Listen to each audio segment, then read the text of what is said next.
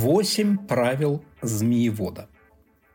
Дорогие друзья, представляю вам короткие записки, собранные мной за годы воспитания своего любимца.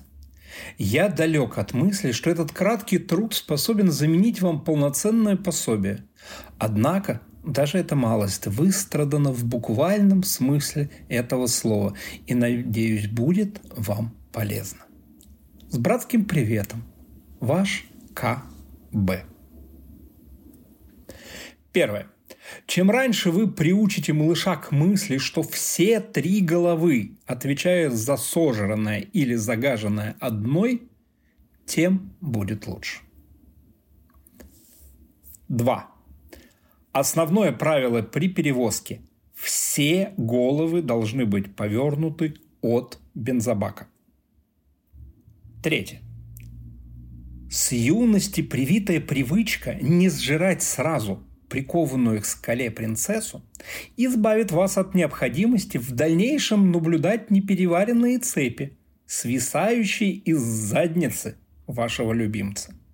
Отдельные экземпляры достигают длины 5-6 метров, и вытаскивать их из дракошечки – то еще удовольствие. Четвертое. Разговаривайте со своим питомцем так часто, как можете.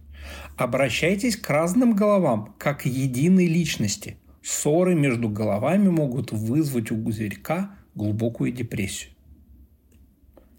Пятое. Запомните. Лучший богатырь – это мертвый богатырь. Шестой. Даже если вы не разрешаете змею летать над своим участком, посматривайте при прогулках наверх. Увернуться от драконьего помета проще, чем его вычистить. Седьмое. Несомненно, в принципе вы можете выковыривать из змеиных куч кольчуги и шлемы. Однако имейте в виду, что продавать или использовать их повторно достаточно проблематично, как из-за стойкого запаха, так и из-за того, что желудочный сок змеи разъедает металл и сильно портит изделие. И, наконец, последнее, восьмое. Привычка летать за едой не в соседнюю деревню, а в соседнее государство не только обеспечивает полезный эмоцион после еды, но и воспитывает в зверьке здоровый патриотизм.